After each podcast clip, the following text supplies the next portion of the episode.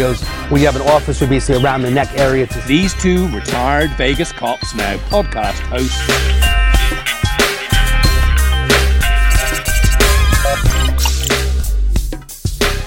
You know, they don't have ID. They can't get into a hotel room. To, to get them the help they need, especially if someone even gets arrested. A lot of people don't know how the justice system works.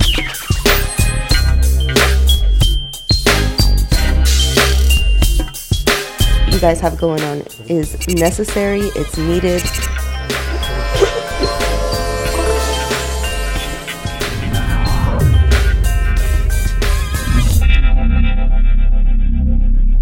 Hey everybody, it's David Kohlmeyer. Welcome to the Problem Solver. Every single Thursday, approximately 4:30, we are going live here in Las Vegas at Sticky Paws Studio, 215 in Rainbow, uh, talking about problems, how to solve problems. And so, thanks so much for joining us again. Thursday today, I have my co-host here, Danny Miner. Thanks so much, Danny. Thank you, Dave. Looking ready for a great uh, show. We have a great guest. I'm excited about it. Absolutely. So we have, thankfully, an awesome person. We have Anna Albertson, who is an attorney running for District Court Judge, Department 11. Thanks so much, Anna, for coming here today.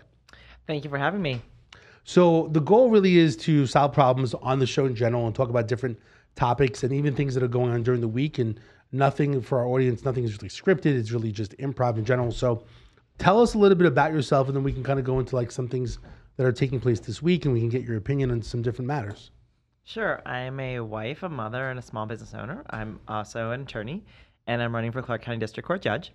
I'm running because we need judges that are fair to everybody. Um, I'm running because we need the court system uh, to not um, change your justice to not be decided based on your uh, socioeconomic status, your gender, or your race. Um, so I'm running to just make the system a little more fair and to do my part. Um, I have a young daughter in this community that I'm raising with my husband, and we talked about what we can do to make this world a better place so that by the time she's old enough to start asking the hard questions, we can say we're doing our part to make a good difference. Um, my background, my experience, uh, this is the most appropriate role um, for me to take when we're talking about uh, public service and running for office um, because I've tried more than 50 cases. I have represented more than a thousand clients, ranging from anything from large businesses all the way down uh, to children. Um, and I have worked uh, for as an attorney for more than two decades and run my own office uh, for a good chunk of that. That's awesome. So you've been an attorney for how long now? Approximately, you said 2000. Since 2006. Okay. So tell us a little bit. So what, by you being an attorney, you've done personal injury. What are the main practices of law? Sure. Um, I've done personal injury. I've done premises liability. I've done um, product liability. I've done construction defect. I've done uh, some criminal work. I've done some business work. I've done family. Um, I've done, as I said a moment ago, even some juvenile work. Um, so I've done a large range of work. Um, one of the benefits of having my own office, and this is part of why I opened it, is I can work for who I want to work for, and I can help the people who need help the most when they come into my office. Okay. Are you more passionate about more personal injury? Like, what, what's your real passion? Sure. Um, that's a good question. I'm passionate about making a good, positive difference, and that doesn't just um, limit myself to the personal injury world. I mean, sometimes I'm paid by other attorneys to help them try cases. So some of my practice is another attorney will be going to trial next week, and they'll give me a call and they'll say, "Hey, I need a second. Are you busy?" And I will try the case with them. I've done anything from uh, one-day trials to, oh God, I think uh, when I was four months pregnant, I tried a six-week case sitting next to another attorney. Are they calling you because they feel that you're such an expert, or like, what's why do you feel that they like you so much? Sure, that's a good question. Well, probably because I'm awesome. That's a good answer. I like it. That is a good answer. Danny always says he's awesome too. I do too. They always put me down though. They I tell like me I'm not. You got to keep him in check, you know. Um, We don't want the celebrity status to take I him know. too far. um, no, I think what they're looking for. Look, it is really hard to get trial experience. Um, I am lucky that I've had the amount of experience that I've had. Um, part of it is some of the cases that I've taken. Some of it is some of the uh, people and businesses I worked for, and um, so as a result, I accrued a large amount of trial experience early in my career. Um, that we don't often see. Trials are expensive. Trials are scary. Um, trials can be um, too much of a risk for many clients and um, they're exposing for many clients. So you get a lot of attorneys in town that have maybe tried a handful of cases at best. So having 50 plus trials is um, is pretty remarkable nowadays. Um, and like I said, it's from a variety of things, but I just got jobs where I had to try cases, and um, frankly, I've been taught that um, you do what you got to do. Uh, you you try your best at the job that you're given. So when I had a case that was going to trial, it wasn't about being afraid. It was about doing the best job I could for my client and charging forward.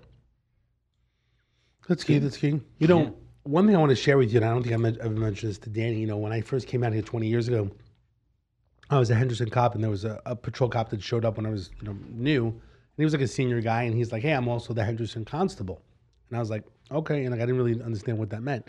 So I'm like, "You're a Henderson cop, Henderson." I didn't really, you know, didn't really make sense. But he had an elected position as a constable, and he was also a cop, and I always remember they were saying, you know, people would always talk smack about the guy that he was like double dipping and stuff like that. I never fully understood it.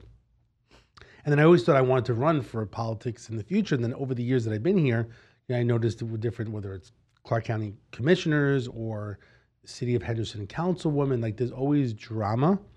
And uh, it seems like either they wind up getting arrested or, you know, I don't know if this is every state.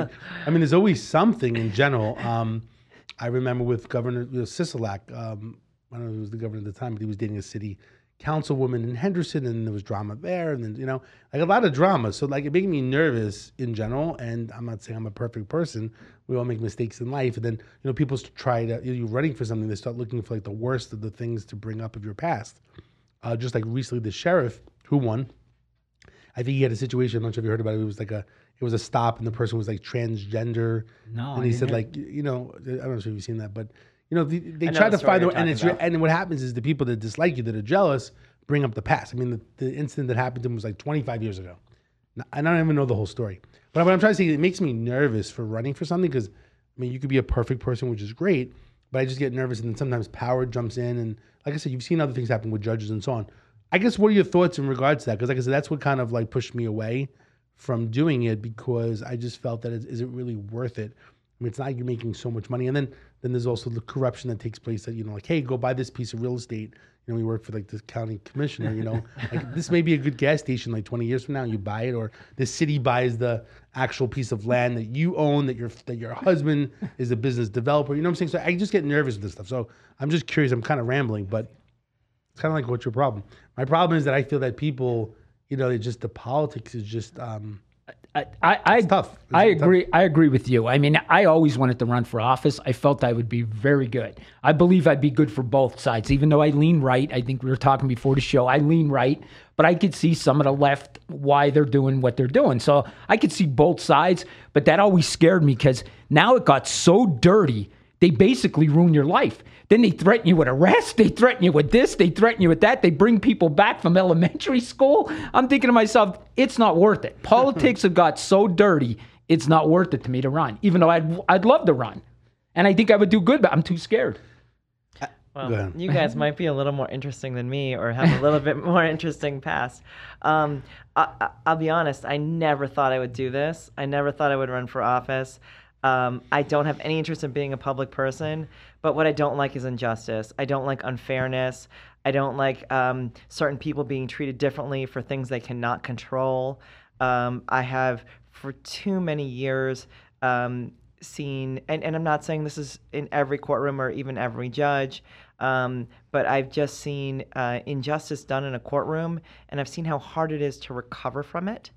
Um, so I stepped in and did this, uh, but this this was never a career goal. This was never a thought in my mind. I, I love the idea of having a private life and being a private person, but I also think when we're raising children in this world, and um, I, I didn't ask you, Dave, if you had children, but or sorry, Dave, if you. Dave, Dave, we talked about your kids, and I didn't ask you, Dan, if you had kids, but and when you're raising children in- in this world, you have to think like, what are you leaving behind? What kind of world are they are they walking into? What kind of world are they growing up in? And you got to do what you can to to make it the best world possible. Um, and my experience, my background, this is what what fits me the best. Um, so it wasn't a, a career goal or a design, and and frankly, some awful stuff happens in these circles. Um, you know, uh, there's been comments made about my child that aren't okay, Right. Um, because she happens to be in the picture, and I put her on the picture on my flyers because I'm proud of my family. Sure. You know, um, I love my daughter. I love my husband. I, I love the little family we've built. We had a daughter later in life. Um, so we're able to do it with with intention, you know. And I'm not saying younger people don't do it with intention, but when you have your, I had my daughter at 39, and my husband was in his late 40s. So it's very different than raising a kid in your early 20s. Right. Um, you start to think, number one, we might only get one shot at this, so Right. we have to be a little more careful here. Right. And number two, um, you, you can really think about like school. You can think about um, the environment she's in. You can think about every little thing. We we talk about you know how what we want to what we want to battle with her on and what we're going to let go. I mean, she dresses like a princess most days. Right. And we've decided that's just not a battle we're going to fight with her. Right. Because you only get a certain amount of time in your life, but you can dress however you want, right? I agree. So That's not true these days. You dress all the time in different outfits, though. but I, I understand what you're saying. Like when I, my my kids are older, my daughter's uh, my oldest daughter's 29, my youngest is 25. She'll be 26 here shortly. And uh, when they were growing up, I agree with you. My oldest daughter, she wanted to dye her hair. She wanted to dye her hair pink. They wanted to do this, and you know what? I just let them because I thought to myself. They're not. They're not trouble. All they're doing is doing this. Let them live how they want. Let them. If this makes them feel better about themselves, let them do it. I never question it. So I, I totally agree with what you're saying. 100%. the worst problem is your kid wants to dye their hair. Yes. your problems are pretty good. You Yes. know? Um, I, I, I want her to be a nice person. I want her to be kind. I want her to be happy. You know, and those things are a little harder sometimes to make to make happen. Uh, one thing I did hear you say, you said you wanted the court system to be more fair, right? And and I, like I said, Dave and I were cops. I was a cop 27 years. The we have a great system.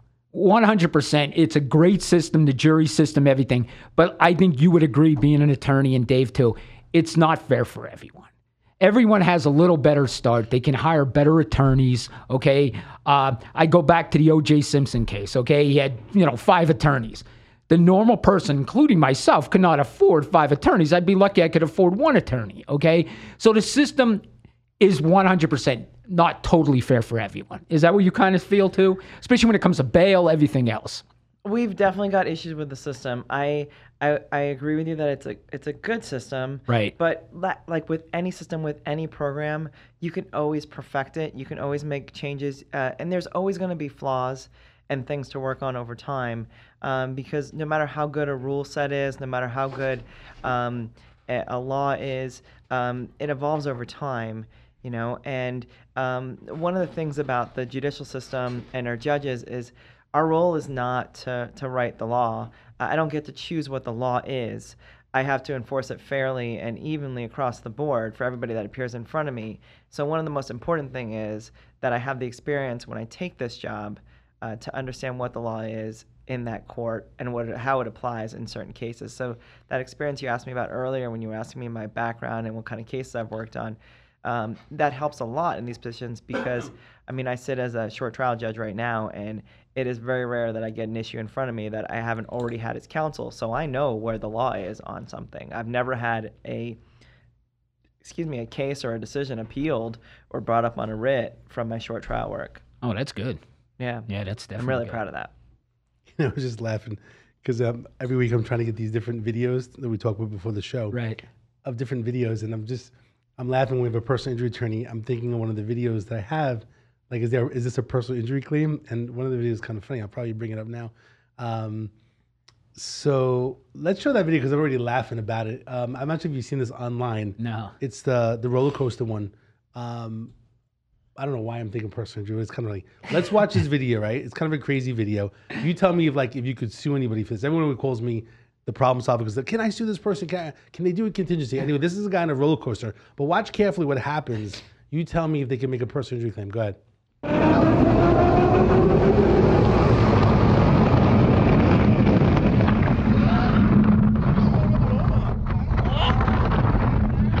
So you- do you see what happens? Did that fly in his mouth? I couldn't see. Can you play that again? Like zoom in. So do you see what happened? It's- I watched it two times. Watch what fly. It's a think bir- it's a face bird. hit a bird, yeah. Watch. Oh, it hit him in the neck.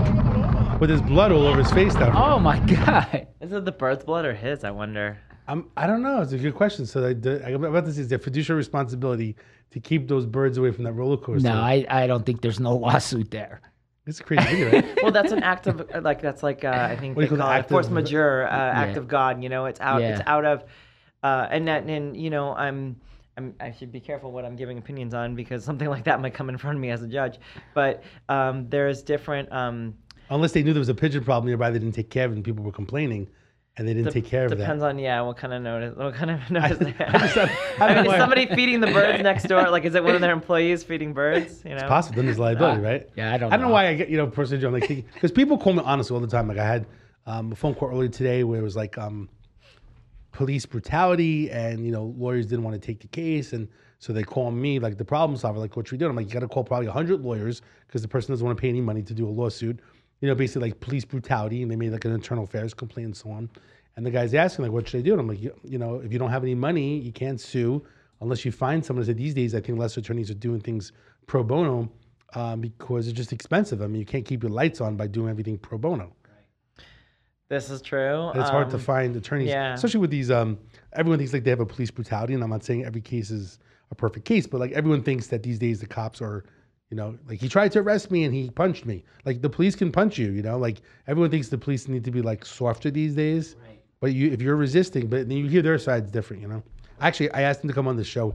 He wanted the way he started talking, and people, everyone sounds like a lawyer these days. So I want to wait till the statute of limitations is up because I don't want to basically show the video and so on. So I said, whenever you want to come on the show, you know, we could talk about it. Was it a police brutality case? I mean, the guy basically says it was, but he, you know, he made it sound like he was being trespassed. They wanted him to leave, and then eventually, basically, things got rough by the police, and he did internal affairs, and they said they feel they did nothing wrong. Right. But he still, you know, he called 15 attorneys. He thought he was making some, you know, uh, like a law firm would handle it, and they wouldn't. So I said, if you want to come on the show to talk about it, actually, I think it's kind of cool to to put the videos on so we can look at it and say and talk about it and Yeah. at least give our opinion from police experience, not because we're not attorneys. From the non-legal perspective because i have to like i said be careful about giving any legal opinion it's interesting to always hear lay people's opinions about videos and and events. And when you ask a question like should anybody get sued there? Or was anybody liable for that? Or who's responsible? It's interesting to hear what a person's opinion is that doesn't have a legal background um, and how they assess a situation and how they look at it.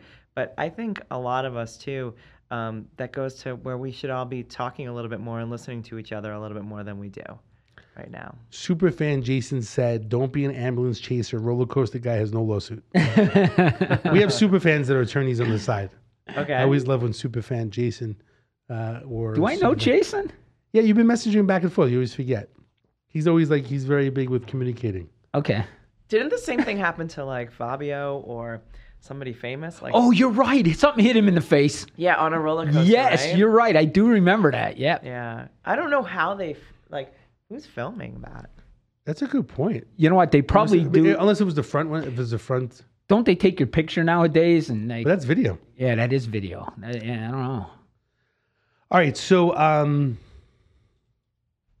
okay, jumping to another topic. Yeah. Um, we have another video because we're always doing crime prevention in general, and this is basically a, a woman comes to someone's house. I want to show the video, and then um, you tell me what you would do in general. Like, would you even go to the door for this one?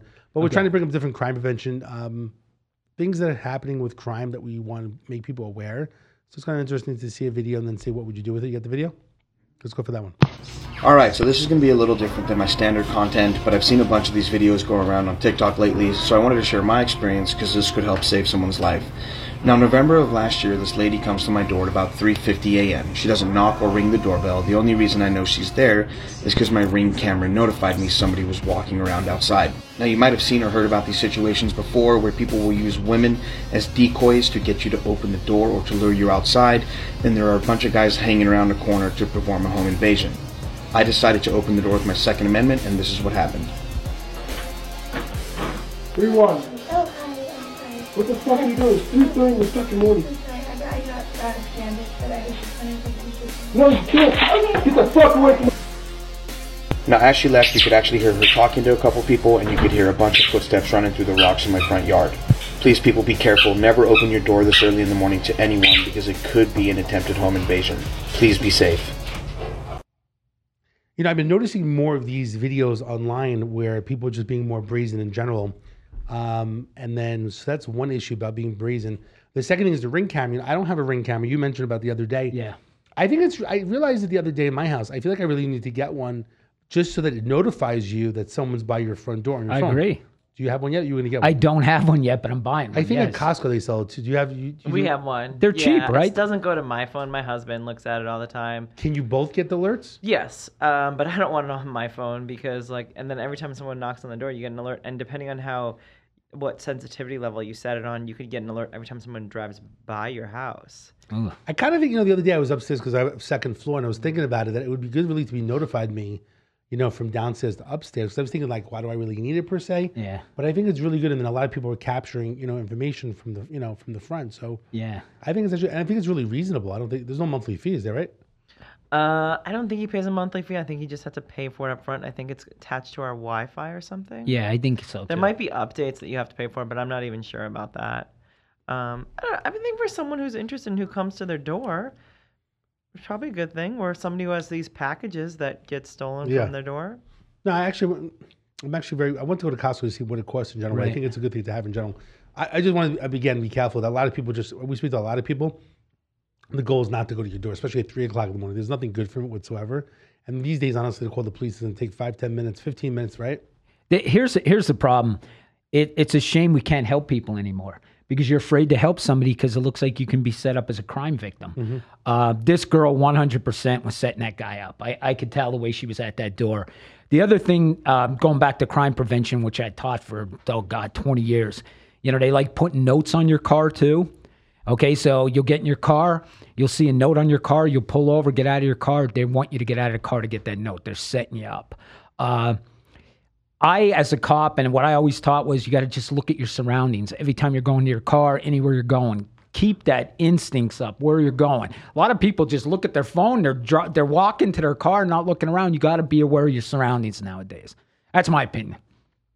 What about you? Well, your training and background is going to make you much more aware of Yeah. everything around you, and it, you're also probably much more aware of potentially um, nefarious behavior than the average person. Oh, yeah. because of because of because of your exposure. Mhm. Just like if you work in a law office, you're uh, you're conditioned to believe certain things about people because that's what you see all day long. Right. Um, uh, I'm not always as conscious conscious as you're talking about with uh, my phone and being aware of being Right. looking at all my surroundings and everything. But I don't think it's a bad idea. I think it's never a bad idea to be more aware of what's going on around you and be alert. But I'll stop if someone's on the side of the road with a with a busted tire and I think they need help. I'm from the East Coast. We did that. That's Like- true.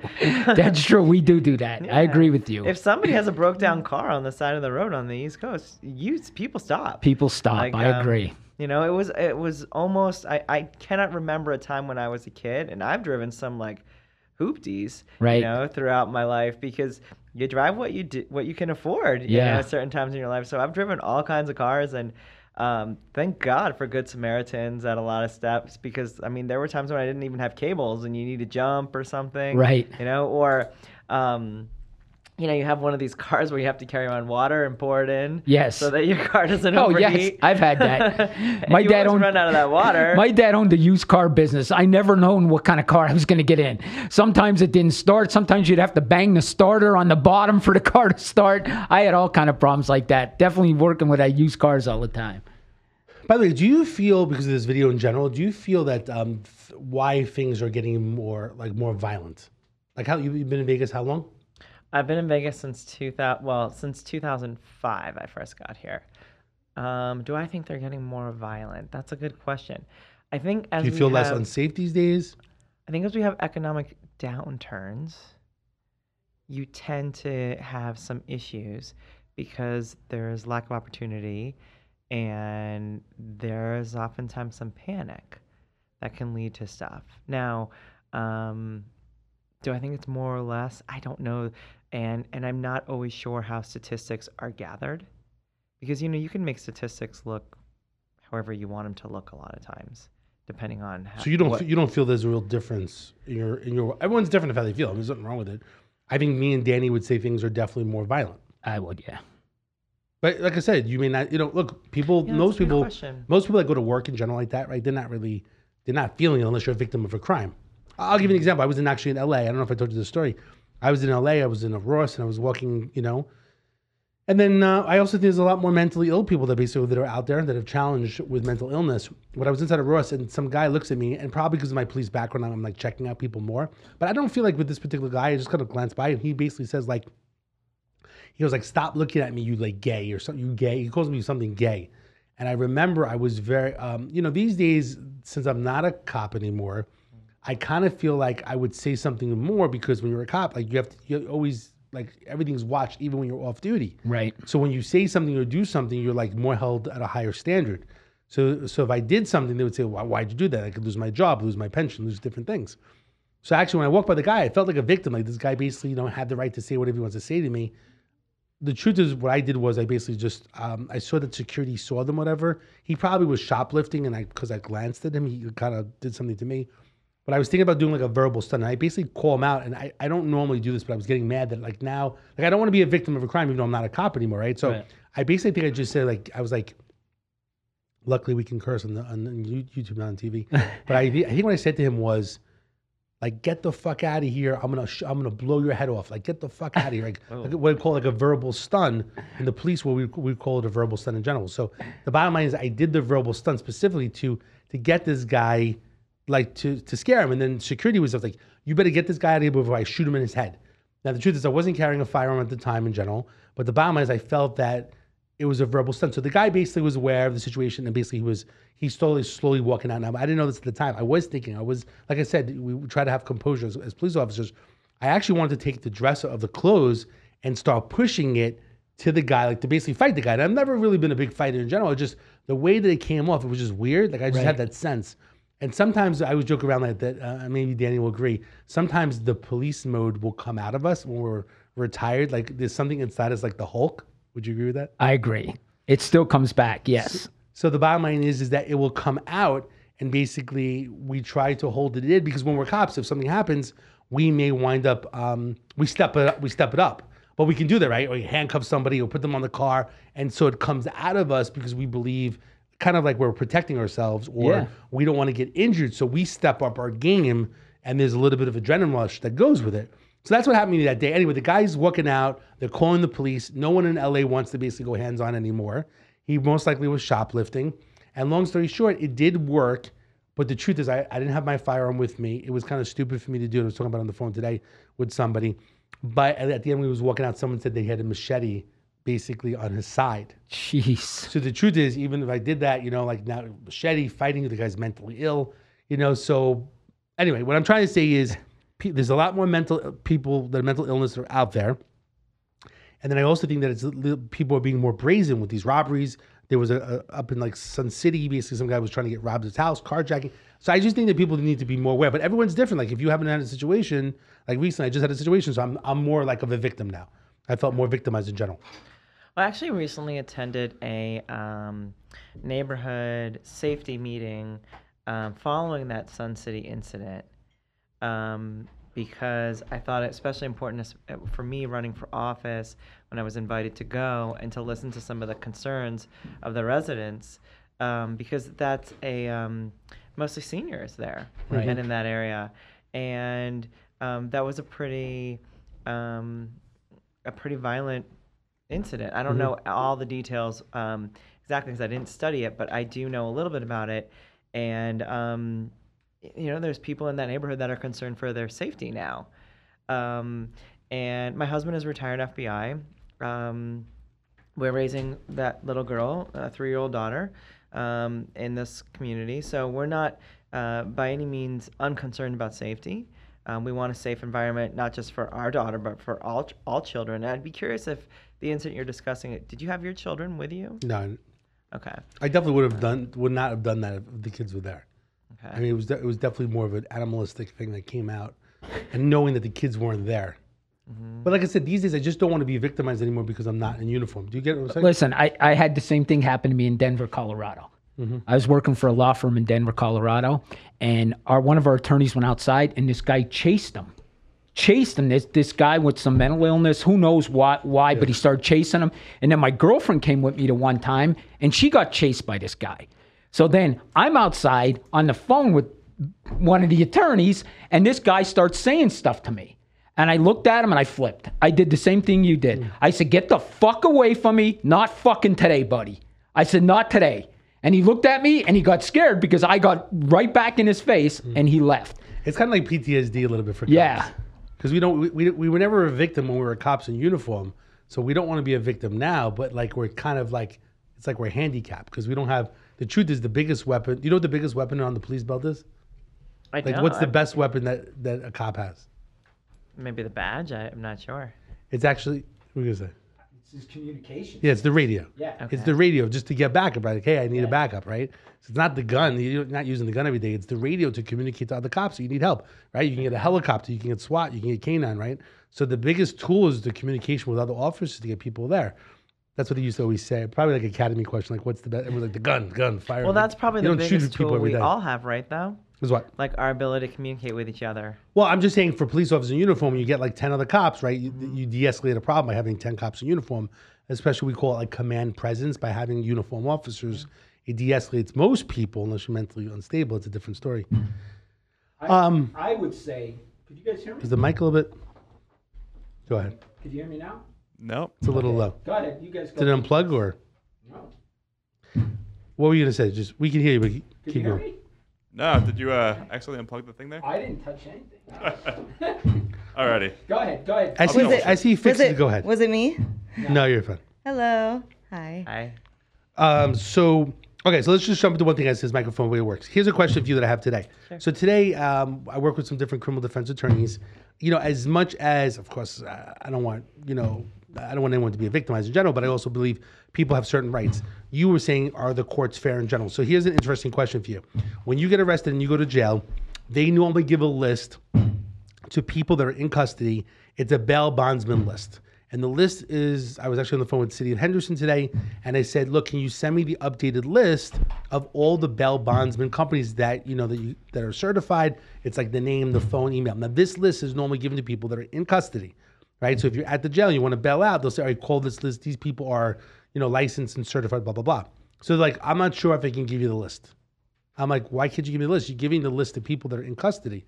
So the person, of course, you know, like I'm calling, they probably think I'm some crazy person. So I basically said to them that um, I'm sure with the Freedom of Information Act, I'm sure I can get this list. I don't want to go through the Freedom of Information Act. I just want you to provide the list. So again, I can tell that they probably thought I'm nuts. But the bottom line is, I want to see the list of who's on the list, right? Uh-huh. Then the second thing is why, if you think about it, we talk about jail reform. This is where I want to get into play with. Why don't they give a list of lawyers? Why does it have to be bail bondsmen? Because if you're into jail reform, right, the bail bondsmen are making money. They're making 15%. So why isn't there not a list of licensed criminal defense attorneys? Because you don't need always the bail out. You just need a lawyer that's going to come to court and request, you know, make a motion to basically get someone released on um, or an OR without having to pay bail of 15%. So we're giving this list out, but the truth is, it's really a money list. It's really for the bail bondsman to make money. You could just wait the next morning or a few hours to court, or maybe you would call an attorney, and maybe like Danny's a really good criminal defense attorney. Maybe he would go down to court for free just to get the guy released. And then from there, if he wants to sign up, and he signs up. I feel like it's just jail. They just want to make it hard on you. But anyway, so my whole, my point, I bring this up to them. Well, they said, well, what, wouldn't it be like a yellow pages? Like, I don't know if do you guys even have yellow pages anymore. Like, mm. why can't you give a list of lawyers? Why does it have to be a bail bonds? And you're kind of pushing people to bail bonds, and she kind of look a little bit upset. But if you think about it, it's really true. Like, why do we have to give? If you're going to give a list of bail bonds, I mean, the bail bonds was not going to help them protect them in court. Why not give a list of lawyers that do criminal defense? And she kind of already started making excuses. Well, that would be like a long list because we would have to have, you know, all licensed attorneys. I'm like, okay, well, you're giving a list to bail bondsmen give a list for all lawyers, right? Like let people look through the list of lawyers to call to get them out of jail, or maybe they want to hire them right away. Like provide that. Like why are we doing the bail? Because it's an old way of doing it. I know I'm rambling, but what's your take on that whole situation? Um, it's probably a better question for a justice court uh, judge because. But just in general, I mean, it's like But I, I mean, maybe with the lawyer thing, there's probably a worry of recommending a lawyer. No, but it's just it could be Um, every single lawyer, right? Like the bail bondsman list is every bail bondsman Like company that's every licensed. criminal lawyer who wants to be on that list just says, "Put me on that list," and then there's just a massive list that they give out. Yeah, I mean the list is actually eight pages long for bail bondsmen that they give. I mean, there is a list like that at the. You can call the state bar office and get a list for almost any area of True, law. but when you're in jail, they're not gonna. Yeah. They're not emailing and faxing a list at the jail. Hey, cell one twenty two, send it over. What'd you take, Danny?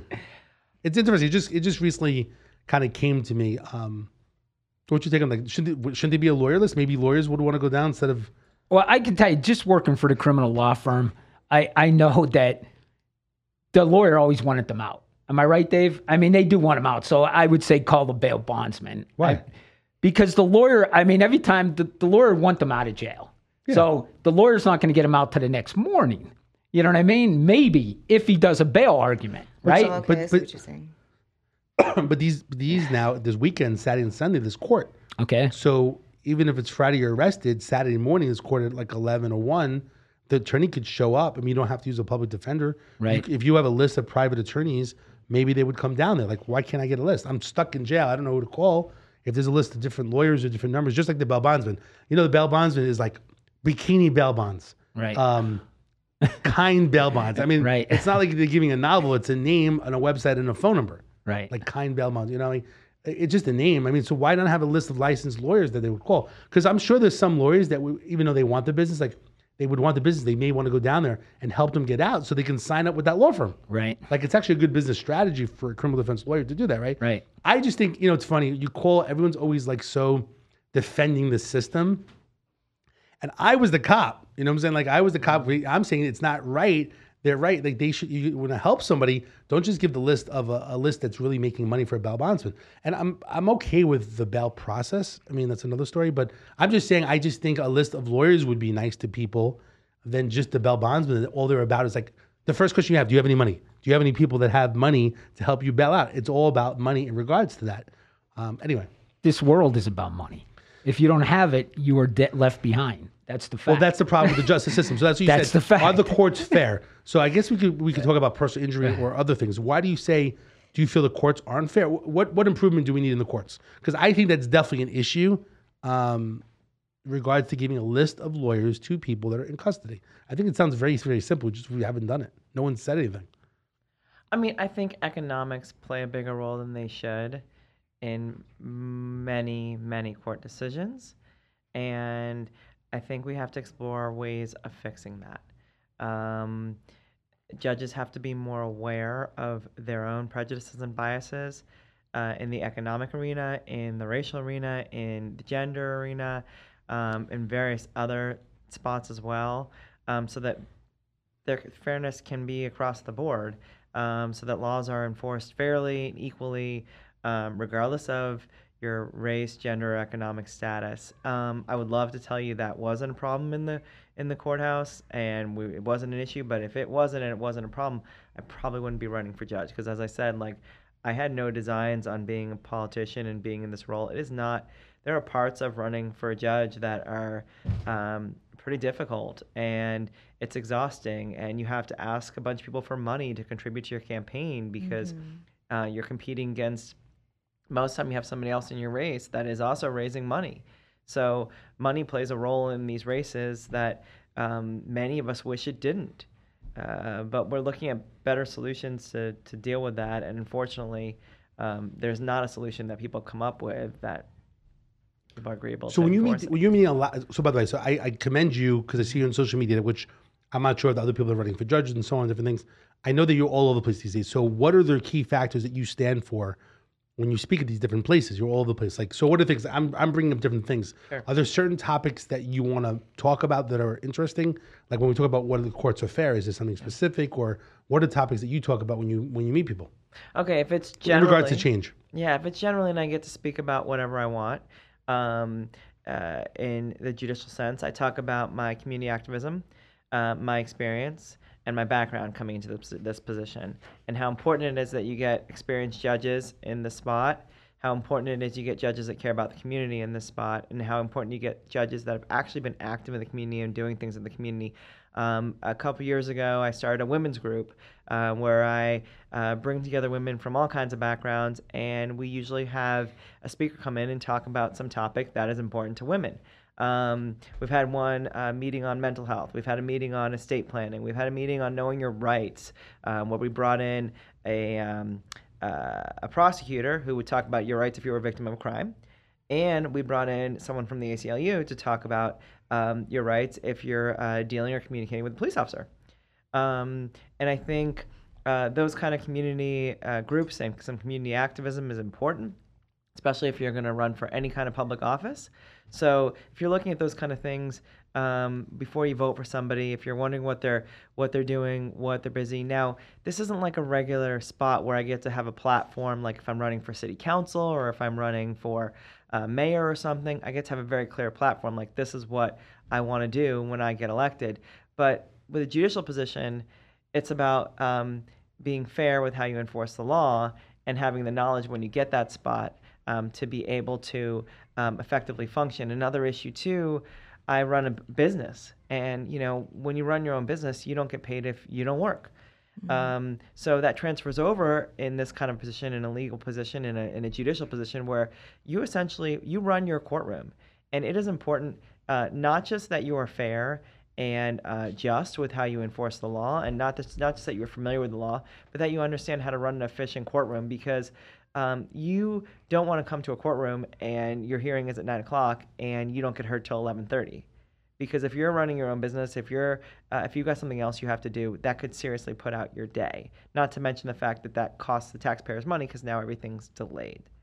So um, there's an efficiency issue too, and you want people in these positions that have some experience, preferably running something or managing something before they before they get there. And I've run my own business now since 20. Well, I opened in 2014, but it became my full job in 2015. And um, you know, you have to manage staff, you have to uh, figure out payroll, you have to uh, keep the lights on, and uh, you have to also make sure you're caring for clients. Now, in the judicial sense, your clients are the the parties that are appearing before you. Um, you don't have the same um, relationship with them um, because you're in a uh, hopefully in a neutral position. It's important to be neutral. In Department 11, what is it specifically for? Is it for what's Department 11 like? Is it is personal injury? It's what is it? Sure. Um, Department 11 is a criminal civil court. Um, it uh, these these change these departments. It's one through 32 departments, and they will change um, depending on what is needed. So there are some departments that are strictly 100% civil. There are some departments that are a mix of civil and criminal, and there's even a full-on business department. Um, so it really just depends on, there's a rotation depending on what the judge's experience is and depending on what the court needs. Now, right now, we have a massive backlog um, from COVID of um, civil cases that need to get through the system. Um, if anybody who works in a civil law office knows that they have clients that have been waiting, in some cases, years to get their case to trial. Now, it doesn't mean that all those cases should go to trial, but those cases need to be um, set up to go to trial. They need to go through whatever process they need to go to prepare for trial. If there's a possibility of resolving them before trial, we need to try to do that. And um, there has been a stronger um, emphasis, I believe, in the courts in the last few years to focus a little bit more on trying to get people to settlement. Because one of the issues with trial, and um, you know, attorneys know this, it doesn't necessarily end a case. Your client can get a verdict that they're super happy with, but if your client's super happy with the verdict, the other side might not be, and the other side might appeal, and then your case continues. Continues, yeah. When you say criminal civil court, that means what? Like regular criminal cases? Um, lower criminal stuff, misdemeanors, um, uh, and even some felonies um, start out in justice court. So, to, in order to get a criminal case up to this court, it has to be bound up by the justice court. Um, but uh, I did bring the statistics, so I, I see what you're would, saying. So where could where you start the uh, quote them. basically the arraignment for district court. I'm gonna turn on this phone. So basically you're in district court. So basically it's the arraignment and then basically setting it for trial. Um, if it's criminal, it'll start in um, uh, justice court, but the vast majority, um, if I'm elected to this position, it'll probably be 100% civil uh, department. Why is that? Uh, because of my background and my experience, and because of the need currently in the court system. Um, like I said, the the biggest backlog right now. If you look at these numbers, last year, 2021, we had 24,000 civil filings in this court. And 7,682 criminal filings. So more than three quarters of the filings are civil filings. At the moment, we don't have more than three quarters of the judges with civil trial experience. So we are short judges that have civil trial experience, have the appropriate trial experience uh, to do this job, unfortunately. Wow. Um, why, why is that the case? No, I said, wow. Yeah. And then even, you know, with COVID, I didn't believe it when they said, you know, um, that these uh, cases wouldn't even get seen to like 2023, 2025. Yeah, some of the cases wait. take a really long time, and by the time you have your day in court, um, uh, sometimes, I mean, if you're talking about the personal injury, sometimes the person's already recovered from their injury, Mm-hmm. or uh, sometimes you figured out that they've got a permanent issue at least. You know, that's one of the benefits of how long some of the stuff takes. Um, but you have to allow discovery to be done, and unfortunately, even with COVID, there were delays in discovery.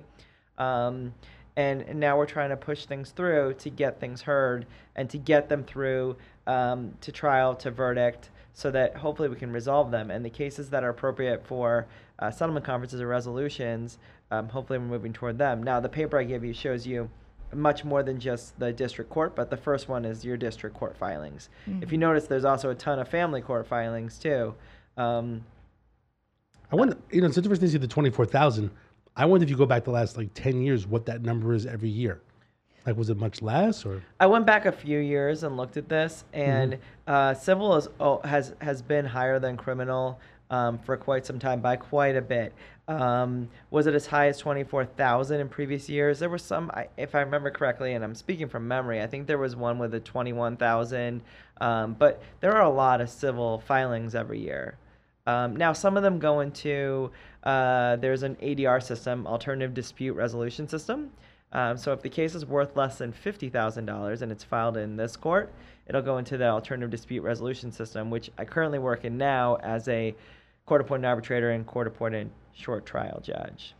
Actually, yeah, I do want to know why. Why is there a shortage in judge judges? Why is there a shortage? Um, well, essentially, last cycle we got a lot of crim- people with criminal experience uh, elected. Oh, okay, because but- of experience. Yeah, but part of the issue really is is civil judges can make a whole lot more money practicing civil law. So many of them don't run for judge. It's hard to run for judge. It's expensive. It's exposing your whole life and your family. And you guys talked about it earlier. I mean, ju- the judicial positions people don't care about the same way they care about some of the other ones. But I mean, when when your life's going to be exposed this way, tough, yeah. yeah, and there's an argument like, why would you bother? Why wouldn't you just stay practicing law? Um, You're comfortable there. Mhm. comfortable, you make more money, um, you know what you're doing, you, you can make your own hours a little bit more probably. Um, you know, in district court, you you got to show up every day. You you can't let your office run itself. If you do, you're going to be in trouble. What does that day Um, look like? It's like eight to five. You're just like all day. You sleep Um, there too, or what? well, it's question. It's it's interesting that you asked that question because um, uh, you know there's a lot of uh, issues right now with what kind of hours that people are keeping, and especially after coming back from COVID, because we had a lot of people working remotely, and now. Um, a lot of the push is to get everybody back into their offices, but that's overall, I think, with a lot of uh, places in town in general. And then you have a lot of business owners, and you have the court system dealing with are we going to let people continue to work remotely? And if so how efficient are they being in that process? You know um, and, and and i think different fields are seeing different success there. I don't know if any of you guys are on linkedin with some of this but there's definitely a discussion about working from home and ha- if people are more um, efficient working from home i know a lot of people are happier working from home I mean, you can basically work in your pajamas a lot of times and you save yourself on your commute um, it saves in You you can't do that for a judge, right? Ideally not, but you are wearing a robe, so who Yeah. knows what they've kinda like your home. underneath. Um, no undergarments. I've had judges come out from behind the bench and they've got jeans underneath that robe or shorts. Right. Yeah. You know, um, they're a little more careful doing that. Um, if I'm sure it's not nothing like being in court though. You know, like even with attorneys, so it's the exciting part of like being in court. Well, people need their In day in court a lot of times. Um, but we've also seen sensationalized court systems uh, or court um, court because of what we see all over TV. You know, um, I've tried a lot of cases, and I have to say to my clients when they like, I want my day in court. Uh, your day in court might not be what you think it's going to be. Yeah. There's very few like Perry Mason moments, and when I train other attorneys to try cases, I tell them that too. You're you're not going to have these great moments that you think you're going to have, and when you That's do true. experience that kind of moment, you might not even notice it until later. Like I've had some fabulous verdicts come back, and at the time when I'm sitting at the table listening, sometimes I I, I recognize like, hey, this might be a big moment, and take a moment and like really absorb it. But a few times, especially early in my career, it was just like, okay, just another day. Like let's let's get this happening, and I had to think about it later. Like this is a big moment, you know. Your client sitting next to you, this is their moment. This is their moment uh, to have their case heard, to have their case decided and it might be the only one they get. Um, so it is really, I mean, we get to do amazing things as attorneys. I mean, I know you guys work in legal field too, but like people call us because something's wrong in their life, and we get to come around and fix it. Like that's super amazing when you think about it. Yeah. You know, not everybody gets to do something like that with their life and um, Ease their mind and their Yeah. troubles. Yeah. with their career. Like I, I hope that everybody, every one of my clients have been better off because they met me, and and many have openly said that to me. Like, thank God I met you. Like you've saved my life, and it just feels like it feels so good, and it feels like okay, we're doing what we're supposed to be doing. We're we're making a difference in this world, and a positive difference because hopefully an attorney is getting somebody. Um, unfortunately at a bad time in their life and helping them get through that to get to a place where they can they can move on and um, and and get through that bad spot and and hopefully not have to relive it. Right. Um, How do you make the 23 24,000 filings? Like, how do you decrease that? Like, what do you got to do? I mean, is that all judges have to get together? And like, like, how do you make that 5,000? Okay, Because it's all probably not- taxpayers' money, right? Yeah, you're probably not going to decrease the amount of filings, like the amount of cases that get filed. However, you can decrease the amount of pending by moving them through the system. So Basically, you're pressing the lawyers to basically just negotiate. you can press to negotiate. You can you can press them through to trial. Um, you know, it's not so much you don't want to rush a case, but at the same time, there are cases that are ripe to move forward and to be tried. Um, and there are, um, you know, we have a lot of attorneys in town that get paid by the hour, and unfortunately, um, some of them. Uh, it, it creates a conflict situation every once in a while where um, the way the attorney's getting paid versus the way um, the case to get to settlement are almost out of conflict. So if an attorney's getting paid by the hour, they arguably get paid more as the case goes on. So what's their motivation to settle or resolve the case when it works against them? Now Right. we have you have a duty as an attorney. You're supposed to be getting your client to resolution and doing what's best for your client, not what's best for yourself. But technically, right there, that you got a little bit of a conflict situation. And then there's arbitration. There's arbitration, there's uh, short trial, there's mediation, there's various alternative routes that you can take to getting to resolution. Um, and some of them are very successful um, in the family arena. Some of them are, are, are actually built very well into the system. Um, in family cases, when people go and file divorce, there's uh, pretty much an, a, a mandatory mediation for people to sit down if there's kids involved, where they sit down and talk about how they're going to break break down the, the custody arrangement.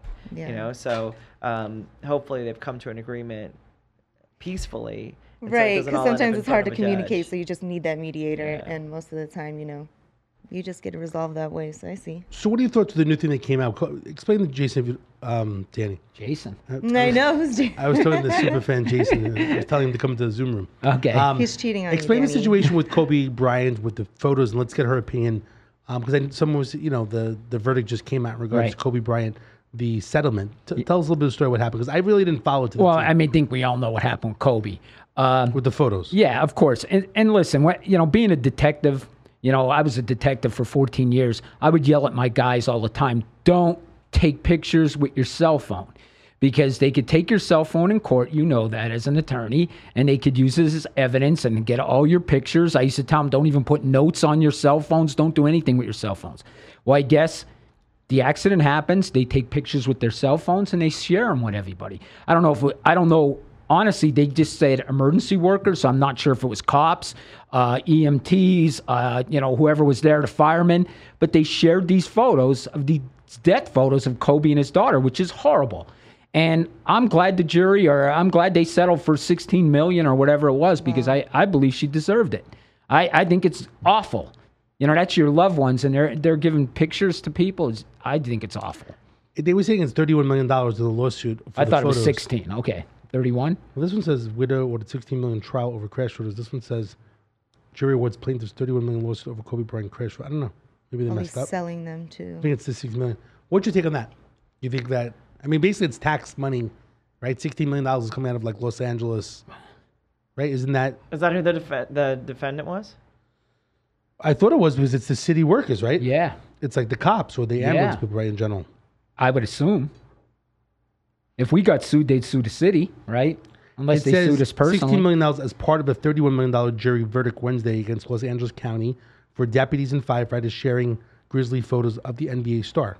So it's it's basically money coming from it's taxpayer money, right? When they 16 make a deal so that there was no appeal? Um, I didn't really Is that where know the si- the 31 became 16?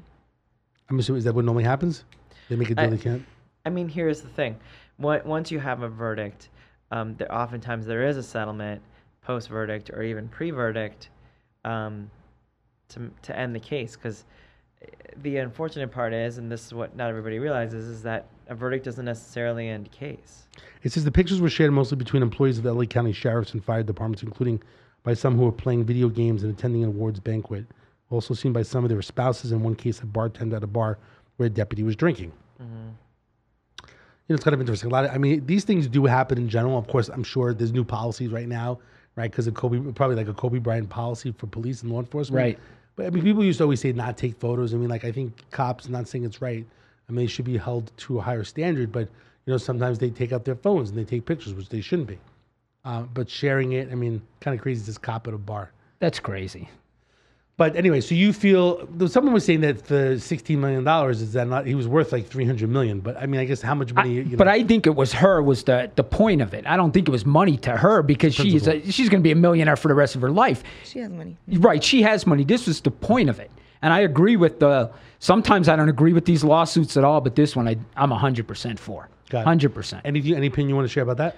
I don't know enough about the lawsuit. Uh, I mean, just in general, you got cops basically or firemen Taking firemen. photos and well, sharing I, them. I mean, there's I'm sure there's policies and protocol in place, and I think that you have a duty to follow the policies and protocol Okay. that you've you've agreed to. Mhm. Um, I'm not sure what would have been the reason for sharing the photographs. I mean, there's no reason. I mean, Um, I mean, basically, it's a celebrity, and then probably, hey, did you see what happened to Kobe Bryant? The guy Yeah, who look at the this. photos. Yeah, I mean, at those this. are yeah. probably pretty grues- gruesome photographs. yeah. So, since a lot of the things you do are personal injury, is anything we talk about again? You always, I kind of wrote this down when you said this. You said other courts fair. What are things in personal injury world that basically are not fair? I was gonna ask that. Like, Sure. do judges do that? You know, What do you? like what, uh, um, the. I'm just saying. What do you think that's not fair yeah. that you think that should be changed in the personal injury world? Since car accidents is like the biggest thing I think all over the U.S. these days, you know, injuries. Like, what do you think would be changed if you if you could just like do some sprinkle um, sprinkle dust all over the, all over the court system in general for the state? What would you do that you think needs to be changed or modified? Since you because you predominantly did more personal injury, and Yeah. since so many people call you because you're like more of an expertise in that, what would you change? What would be? I have no clue, so I'm asking you. There's got to be Um, like one thing that you really that you think that should be changed. Well, I think we have biases and prejudices in jurors Okay. that we haven't figured out the best way to flush out in the selection process. So as a result, um, we get jurors that we don't necessarily Should be on there. sometimes yeah and um, and uh, we need to find better ways of evaluating that we need to uh, explore um, uh, what we can look at for possibly uh, putting um, assessing any uh, racism biasism uh, or biases prejudices um, because there's a variety of stuff that we all walk in whether we think it or not we all have prejudice and biases now it doesn't mean that um, the person is wrong for uh, uh, every case in a courtroom uh, or every case at the courthouse. Just means maybe they're wrong for this case because of their own personal biases and prejudices. And um, you have to find a good way to flush that out. Uh, we've got questions and uh, policies that are in place right now. Um, and there's different procedures in each courtroom, and the judges get to somewhat control that. Um, the judges get to a lot of times um, get to determine uh, how far the questions are going to go, and the judges get to rule on strikes that we get because you know you get a certain number of strikes. You get a, you get to get rid of jurors for two different reasons. There's preemptory and uh, for cause strikes. So if somebody actually says something um, that makes them uh, clearly an unfair juror in a case, you can use a for cause strike and get rid of them, and you have unlimited for cause strikes. And but you have a certain number of preemptory strikes that uh, you're limited in number, and once you run out of those, you don't get to get rid of any more people. So um, uh, many courtrooms are using something called a modified Arizona method with how they do the jury selection in place, and but there's various other methods too. Um, so I think that we probably need to do a better job of sussing out biases and prejudices in jurors. I, I'm going to say the way the country is divided right now, and I've never, I mean, I'm 53 years old, I've never seen the country this divided. I believe this is going to hurt the jury system hugely. I don't want to use a Trump thing, but honestly, it's going to hurt it because you got liberals who think cops, anything they do are wrong. Mm. And then you have the Republicans who think cops are God. Mm. Okay. So you're going to have two things. You're going to get these jurors on there, and there's going to be some jurors that are never, ever, ever going to be believe a cop. And then there's going to be jurors that are going to believe the cop's word is gold. So I think you are going to have problems with the jury system because of the way this country is split. And the politicians split us. We didn't split us, they split us for votes. And that's the truth. And it, and I'm getting angry because that angers me because the way they made this country, they're even going to hurt our justice system. That's my opinion. I, I think that we have way too. I I mean, we have a lot of division right now, and we have a lot of people that are benefiting from the division, Right. And and and almost lighting flames and fires to push us farther apart. Now the problem we have is after November, and frankly even before November, we need to be coming together right now and talking about how to solve problems. Now, one of the benefits I have with this judicial position is it is a nonpartisan position. I go into all rooms, far left, far right, everything in between. And that's really good because I get to hear so many different perspectives and thoughts. And, you know, it doesn't mean I agree with everything that happens in one room or another because I don't think any one of us are all one way or another, you know? Uh, but I think we all need to do a lot more talking and a lot more listening to each other specifically. Um, Understanding. Mhm. yeah, because I, I don't, at the end of the day, we, we all want a safe place to live. You know, we all want a better world for our children. We all would love good schools for our children. You know, uh, we want to be able to run our businesses. We want to be able to, to, to have careers. We want to feel good in our life. We want to feel safe. We want to feel happy. You know, we a lot of us want so much of the same things, and in some ways we've pushed so far apart. Um, and, and and there are certain people that, like I said, they're they're fanning these flames. Especially, I mean, you're on Twitter, right? Yeah, of course. like you see some stuff on Twitter, and and it's just out of this world. Like I swear, people are just it, it's it's for clicks and and likes and everything else, and and it's happened to almost everybody. That if it hasn't happened to you guys yet, it probably will at some point, where somebody will go after you just for clicks and likes, especially if you've got enough following. And or that it's negative. It's easy to, you know. I, I've had I had people pretend they're me on TikTok. I had four different people pretend they were me. I had to report them to TikTok. Why? I don't know. They well, took, have they, the they, 70,000 They've done that to me too. yeah they they, they One time pretended they were was me. like, I saw you on Tinder. And I'm like, I don't have a Tinder. What are you talking about? Screenshot that to me. Report it now, Right. please. yeah, honest, They're that's taking my happened to me. Were you on Tinder? I wouldn't be surprised. I've never been. I don't even know what Tinder you. is. I'm too old. I don't know what Tinder is. You know, you know, the, you know, I know it's some kind of dating thing or you know, something. what I a, don't you know know. what a chicken tender is? yeah, I know what chicken tender is. So wait, wait, wait, wait, wait. Who selects the jury? Uh, well, okay. We bring The in jurors. jurors, and the uh, both sides get to ask questions. And we is um, the court brings in a certain number of jurors to start, and then both sides of the uh, the counsel. And and sometimes there's more counsel than we think on each side, Right. depending on the parties. because. I heard a good attorney knows the judge. So, so would you like have you know if you have a good relationship with the judge, you know, is it possible that they would have jurors that um were are leaning more towards you know your case, like your favor in the case, or no. well, this is the stuff we shouldn't have, ideally. Okay, but it's there? Ideally, we should all be getting a Would fair you shake in this you would room. change that? I- I don't believe that's okay. Um, I sit as a short trial judge right now, and there is not favoritism from one side or the other. Now, we are in a small community, so a lot of us know each other. Um, so it is rare that I get counsel in front of me that I don't already know from one reason or another. However, if you cannot be fair, if if you have Impartial. this, the, yeah, if you cannot be impartial, like the relationship you're talking about, then you shouldn't be sitting there as a judge. Um, you should be you should be acknowledging that you can't be fair in this case. And like you say, neutral, down. Yeah, because know. there are plenty of other cases that you could bring into your courtroom.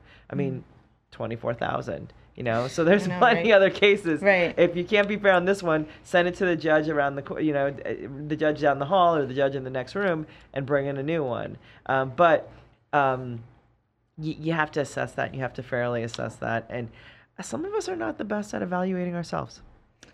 Okay, because it's hard to take a look in the mirror sometimes. Not But, for uh, me. You know what? I can do it too, and I'm pretty aware. And you know, Let's grab a mirror somewhere. I'm gonna Grab a. All right, so listen, is uh, super fan Jason on the Zoom room?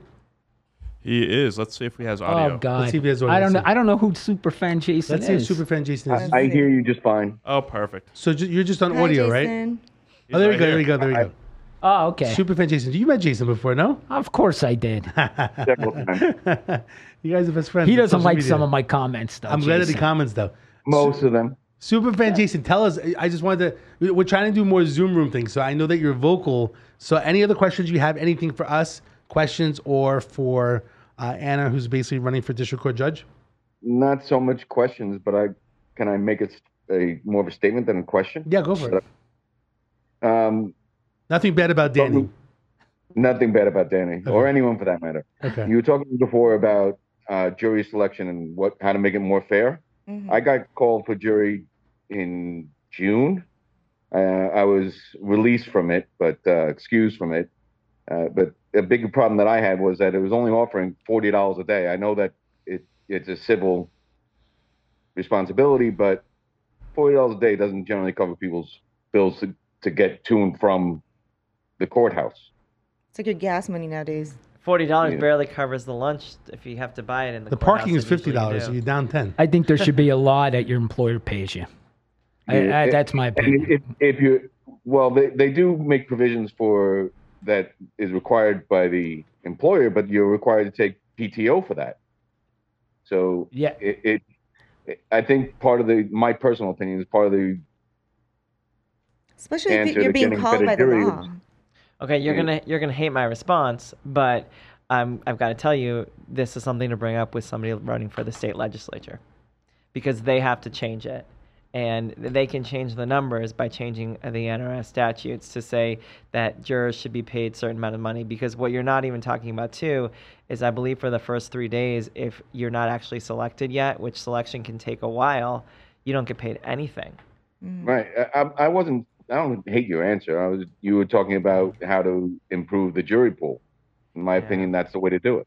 And, and you know what? Some somebody like me and Dave, we're never getting on a jury. They're, they're I mean, it's very slim for me and Dave. Maybe a civil case, you know. And I think I could be honest, but us just saying we were cops, the odds Danny, are very never slim. get on the jury. No, people would, especially after they saw my uh, political TikToks, I would never get on a jury. you, you, Never. You, you and I would, would never get on a jury. David, David and Beja would, but you and I wouldn't. Uh, yeah, I believe Dave's a little different than When me. Dave might get you? on I've it. never been called. You know, there was a I've been called. There was a murder case, and I made it on like somewhat, and I really was hoping to get on to have that experience. Right. And eventually, they got me. Like I was on, I was being selected. You Yeah. know, and I would tell them like, Ironically, this is the first time I was ever called for jury duty. oh really? oh wow.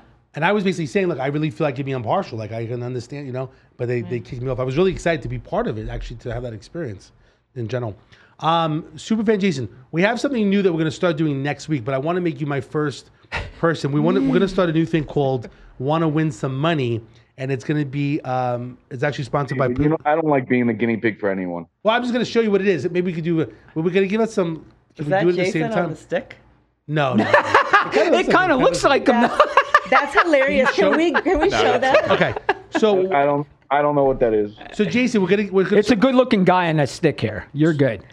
so You uh, you would be involved. Pablo You're not a on guinea pig. So we're gonna start giving out like on a weekly basis. What we're gonna do is with the Zoom room, like we're gonna say like you have ten minutes to get into the Zoom room. If you want to win some money, You pop in the room like you did right now. The first one that gets in the room wins some lottery tickets.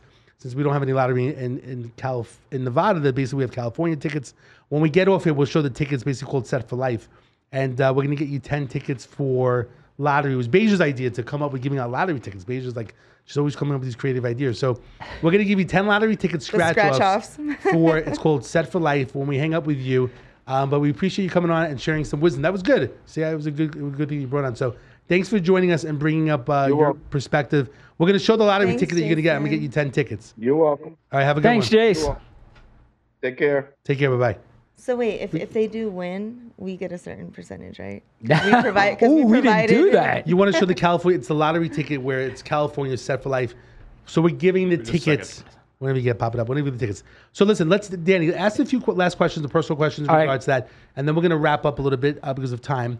But um, I didn't know what you meant there, but I, I got a question here. we brought this up last time to one of the attorneys.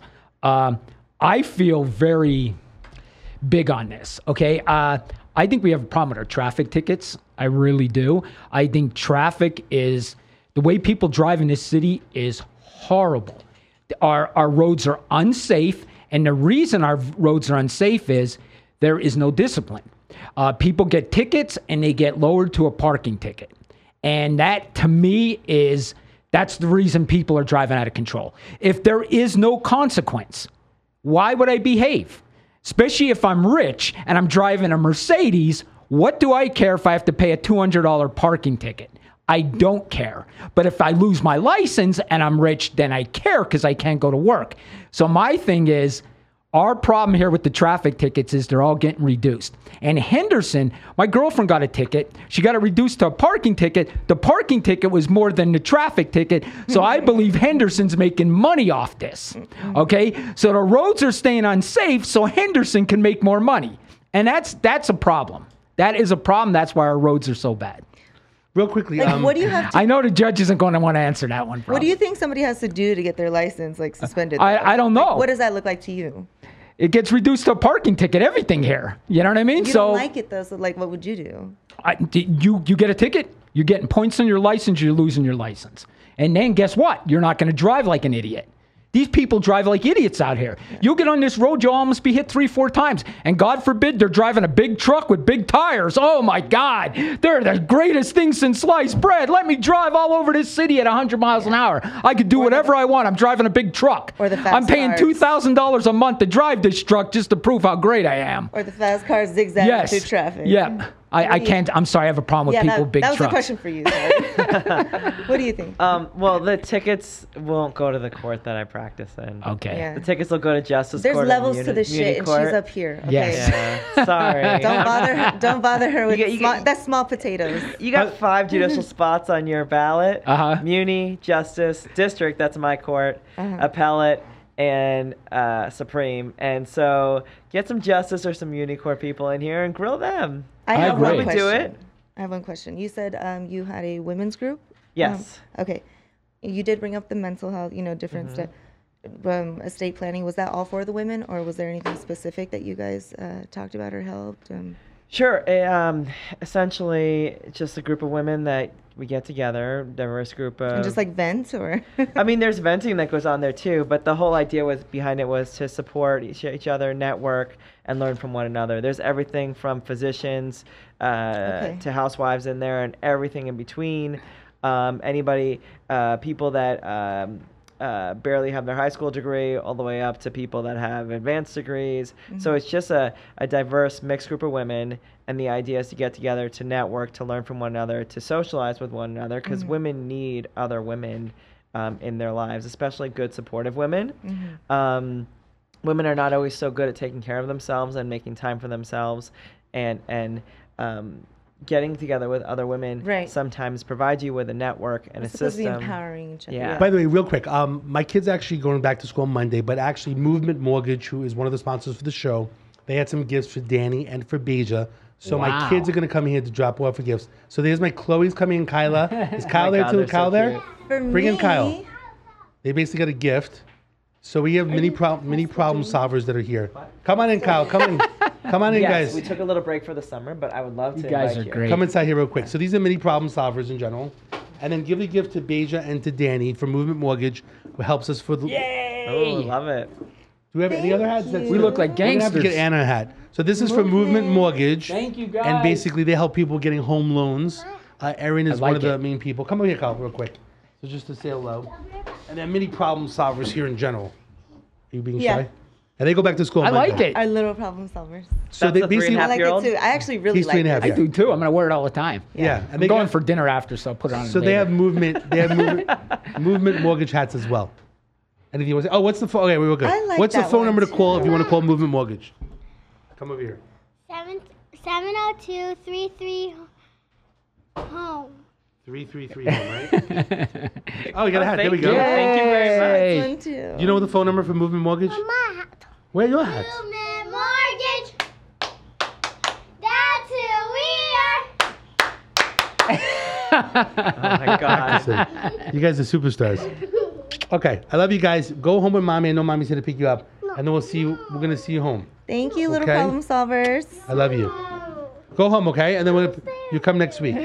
Mommy's gonna take you home, okay? Okay. I'll meet you outside then in two minutes, okay? Danny's gonna Danny's gonna finish up with one or two quick questions, and then we're gonna go.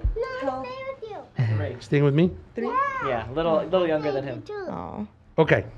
Uh, I, last yeah, yeah, yeah, yeah. Listen, we ha- asked a couple questions to all of our guests. I don't know if you saw it on the last one. Uh, we kind of got, God, we kind, about the bodies? yes, we kind of got famous here. We went national. Okay, we went viral. Uh, me and Dave were interviewed by Swiss TV last week. The Netherlands is coming. All kind of stuff going on here. Uh, so it started with the the body in the barrel at Lake Mead. Uh, we just want to know what you think. Right now, they found five bodies. Okay, they identified one that happened at Callville Bay. Uh, that it was a drowning victim from 2002. With the lake going down, how many more bodies do you think will be found? We're asking each guest by December. Oh god. There's five. Do you think some, well, our last guest said seven? I'm saying seven. I think you, you're looking at two more. That that's my guess. And we just found out actually today the second body um, was identified as a drowning person that just came out uh, today. Yeah. So number so we got number So one, they found three, five so far. Yes. So And you're asking how many more? yeah, on top by of that? December. because the water's going down. And in Uh. that short amount of time, they found five. So I, I think whoever gets the right number, Dave's going to give a lottery ticket to. Right? Yeah, that's what I was thinking. Yes. We should be recording everybody's Yes, responses. yes. That should be the reward there. That- I'll go, I'll go good- low. I'll say three. I have no. I really have Okay. no idea. All right, three more. Okay, Yeah. sounds good. Okay, we got one more question, uh, and it, it's just that has to do with Vegas. What's your favorite place to eat? Let's say on the Strip. Oh, Ooh, that's a good question. Okay. Um, I'm not allowed to plug any restaurant. Gotcha. I'm not allowed to like plug a place, but You could I'll- just say I'll you tell love eating there I uh, I love the view at Top of the World. The view. Oh, okay. You know. I ate there with Um, Dave. Dave took me out to dinner and They paid. actually, they actually um, yeah, I used to like going there for lunch. Uh, It was more I used like reasonable going for lunch as well. That's the yeah. and it was during the day. and Yeah. It's such a- But I think they stopped for lunch. I don't know if they reopened. I think they did close for lunch. to me, it was but, great uh, because it was during the day. It was a beautiful and it was view. cheaper. You did take me for lunch, so it was think they- cheaper. They, might be charging a minimum to get in there now too, and they didn't Oh, really? used to. They used to have a happy hour, and I would Yes, bring the people for happy the hour. happy hour that Mhm. came to visit because Those lollipop wings. You could, yeah, the, the food was there was like discount food. The drinks were a good price, and you could just go up there and enjoy the view, and then you could go up to the roller like the the viewing deck above Yeah. too And if you were there for the happy hour. hang out, yeah. yeah. So I mean, I just think I think the view. I mean, we live in an incredible city. We do. The growth and development here is amazing, Agree. and Mm-hmm. um, I, I love I love views. So um, that's probably. Uh, one of my favorite spots. Uh, no comment on the food exactly because I I won't. I mean, it's I'm I'm not a huge foodie. I'm not anti-food by any means, but um, I'm not a huge foodie. It's about uh, the ambiance and view places and that. I, I agree with the ambiance. As we wrap up, is there anything else that we I didn't agree ask with you? the food. Any other que- any other things that you want to share in regards to anything? Um, I love to share where people can contact me if they have any Go for questions. it. Yeah, absolutely. So my website is www.annaalbertson.com. You can go there or you can call me directly on my telephone 702-659-2622 with any questions you have about me or the election.